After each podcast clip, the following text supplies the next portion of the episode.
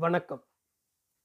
எழுத்தாளர் திரு. ஜெயகாந்தன் அவர்களின் ஒரு மனிதன் ஒரு வீடு ஒரு உலகம் நாவலின் இருபத்தி எட்டாம் அத்தியாயம்.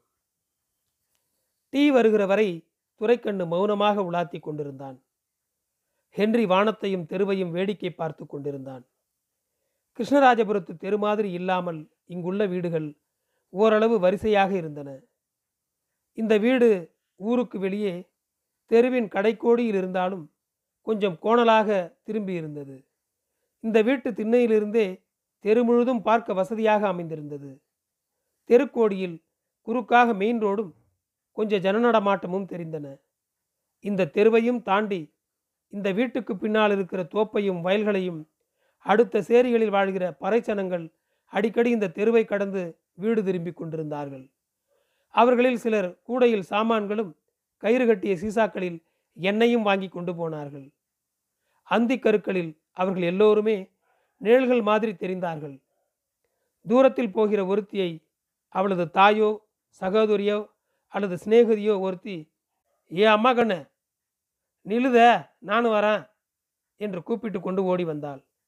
அவர்கள் எல்லோருமே இறைந்தும் ஏதோ சங்கீதம் போல் ராகம் இழுத்தும் பேசிக்கொண்டார்கள் ஹென்றி முழங்காலை கட்டிக்கொண்டு உட்கார்ந்தபடி தெருவோடு துரைக்கண்ணு உலாத்துவதையும் சேர்த்து பார்த்து கொண்டிருந்தான்.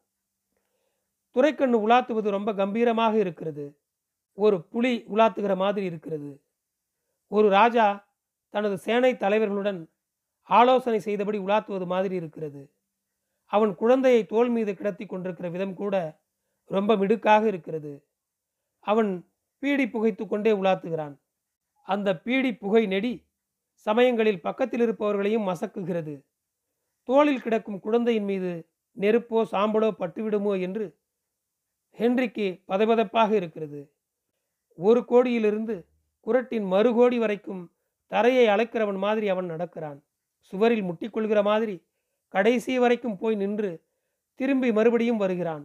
நாள் முழுதும் லாரியிலேயே உட்கார்ந்து ஓட்டுவதனால் இப்படி காலார நடப்பது அவனுக்கு சுகமாக இருக்கிறதோ?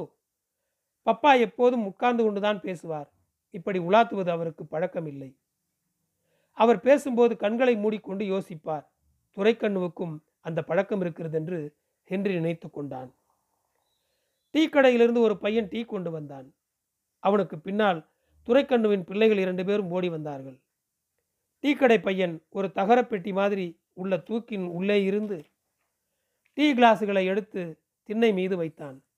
மேலே பிடியோடு உள்ள அந்த டீ தூக்கு பார்க்க வினோதமாக இருந்தது. இரண்டு பக்கத்திலும் மேல் பக்கமாய் திறக்கிற மூடிகளும் அதனுள்ளே கிளாஸுகள் வைப்பதற்கு வாகாய் வட்ட வட்டமான குழிகளும் இருந்தன. அந்த தகரப்பெட்டியின் மீது பச்சை பெயின் பூசி ஐயனார் விலாஸ் என்று கோணலும் மானலுமாய் வெள்ளை நிறத்தில் எழுத்தும் ஒரு சிவப்பு வண்ணத்தில் பூவும் வரைந்திருந்தது. ஹென்றி அந்த வார்த்தையை எழுத்து கூட்டி மனசுக்குள் படித்து கொண்டான். துரைக்கண்ணு குழந்தையை மடி மீது கிடத்தி கொண்டு திண்ணை மீது அமர்ந்து ஒரு கிளாஸை எடுத்து ஹென்ரியிடம் தந்தான். ஹென்றி அங்கே நின்றிருந்த சபாபதியிடம் உனக்கு டீ வேணாமா? என்று கேட்டான். வேணாம் என்று சொல்லி அவன் உள்ளே ஓடினான். துரைக்கண்ணுவின் மடியில் இருந்த குழந்தை அவனை டீ குடிக்க விடாமல் கையை பிடித்து இழுத்தது. ஓ உனக்கு வேணுமோ?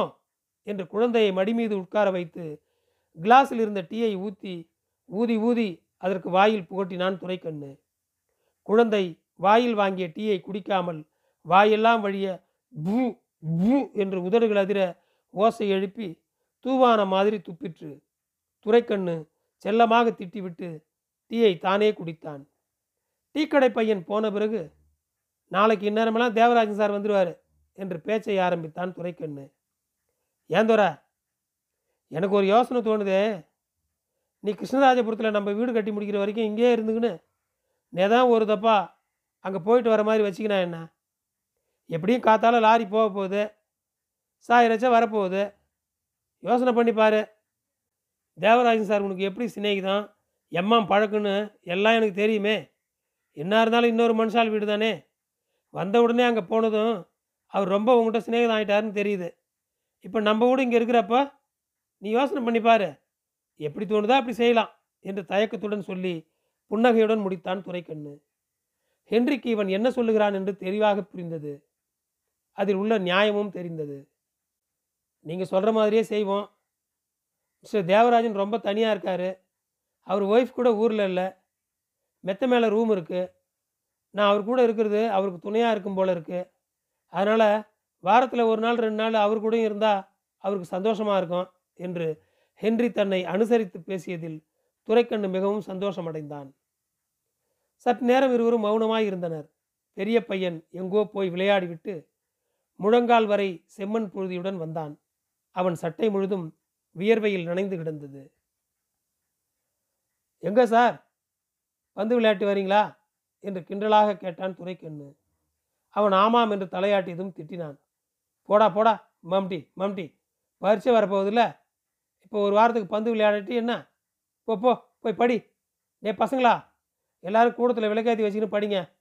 இப்போ நான் வந்து பார்ப்பேன் என்று அதிகாரமாக கத்தினான் குறைக்கண்ணு. ஆமாம் அண்ணாரு அதான் உங்கள் அப்பா. எப்படி காலமானாரு? வயசு ரொம்ப ஆயிருக்கும் இல்லையா? கிழவராக இருந்தாரா? ரொம்ப தளர்ந்து போட்டாரா? என்னை பற்றியெல்லாம் பேசுவார்னு சொன்னியே. என்ன பேசுவார்? என்று மிகுந்த ஆவலாதியுடன் குரலை தாழ்த்தி கொண்டு ஹென்ரியின் முகத்தையும் கண்களையும் கூர்ந்து பார்த்து கேட்டான் துரைக்கண்ணு. பப்பாவா சிக்ஸ்டி ஃபைவ் என்று தான் யோசிக்கிற மாதிரி ஆங்கிலத்தில் சொல்ல ஆரம்பித்த ஹென்றி சற்று நிதானித்து அவருக்கு அப்போ அறுபத்தஞ்சு ஆயிடுச்சே என்று மொழிபெயர்த்து சொன்னான். அவர் படுத்த படுக்கையாக ஒன்றும் கிடக்கல. ரொம்ப போனால் பத்து நாள் படுத்திருப்பார்.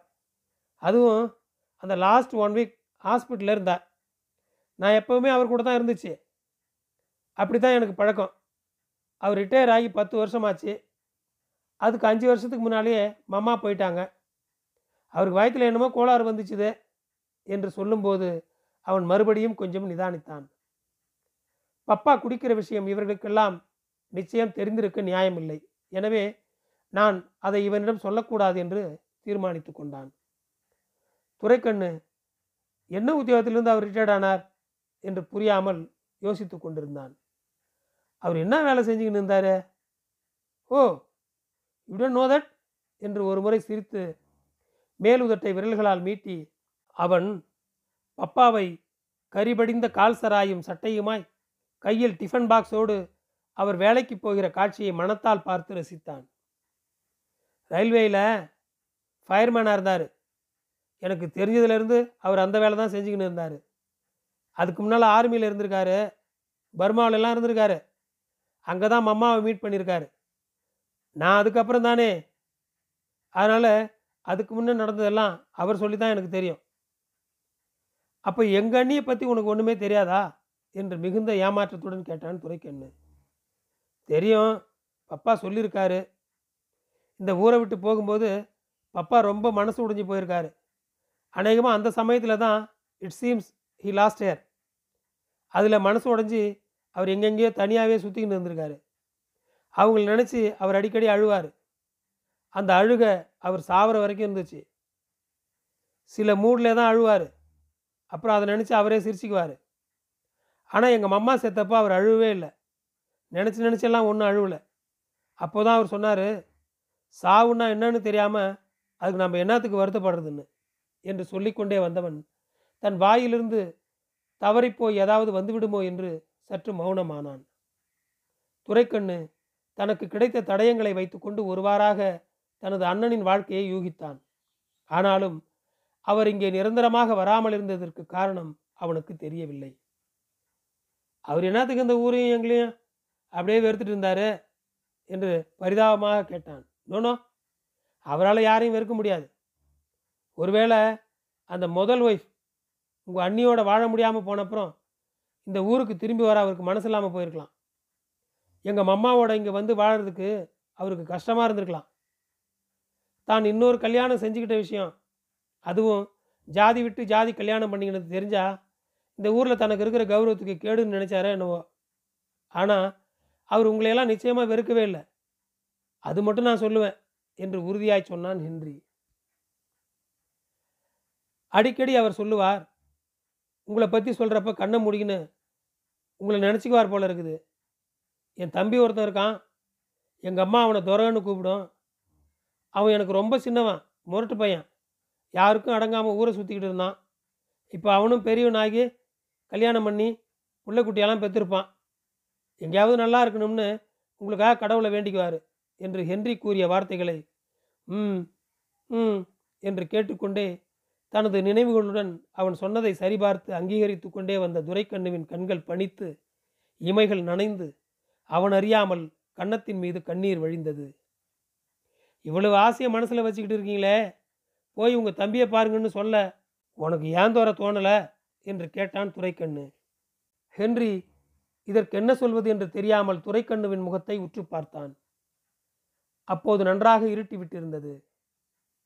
இவர்கள் பேசிக்கொண்டிருக்கையில் சற்று முன் அவரது மனைவி வந்து மாடத்து விளக்கை உள்ளே எடுத்துக்கொண்டு போய்விட்டாள். துரைக்கண்ணுவின் முகம் இருட்டில் சரியாக தெரியவில்லை. தெருவெல்லாம் நல்ல இருட்டு. உள்ளே பையன்கள் இறைந்து படித்து கொண்டிருந்தார்கள். பப்பா கிட்ட இதை செய்யுங்க அதை செய்யாதீங்கன்னு. நான் சொன்னது கிடையாது. அவரும் என்னை அப்படியெல்லாம் சொன்னதே இல்லை. ஆமாம் அவர் அதெல்லாம் அப்படியெல்லாம் சொல்ல மாட்டார் என்று அவன் கூறியதை அங்கீகரித்து துரைக்கண்ணுவும் தலையை ஆட்டி கொண்டார் ஏன் துரை? அவர் கிறிஸ்துவராக மாறிட்டாரா? என்று கேட்டான் துரைக்கண்ணு இல்லை மம்மா தான் கிறிஸ்டியன். அவர் எப்பவும் போல இருந்தார். பிள்ளையார் கோயிலுக்கு போவார். ஹிந்து பிரேயர் சாங்கெல்லாம் பாடுவார். என்னை கூட கிறிஸ்தவன் ஆக்கணும்னு அம்மா சொல்லிச்சுது. அதெல்லாம் அவன் இஷ்டத்துக்கு விட்டணும்னு பப்பா சொல்லிட்டார். Still I have no any religion எனக்கு மதமே இல்லை. ஆனால் சாமி கும்பிடுறியே? என்று குறுக்கிட்டு கேட்டான் துரைக்கண்ணு எஸ் அதுக்கு என்ன? சாமிக்கும் மதத்துக்கும் என்ன சம்பந்தம்? என்று அவன் கேட்டது துரைக்கண்ணுவை சிறிது யோசிக்க வைத்தது. அவன் சொன்னது ரொம்பவும் சரி என்று யோசிக்க யோசிக்க பிரகாசமாய் புரிந்தது துரைக்கண்ணுவுக்கு. திடீரென்று தலையை உலுப்பிக் கொண்டு சிரித்து அவனை பாராட்டினான் துரைக்கண்ணு. சாமிக்கும் மதத்துக்கும் என்ன சம்பந்தம்? சபாஷ் துறை நன்றி. தொடரும்.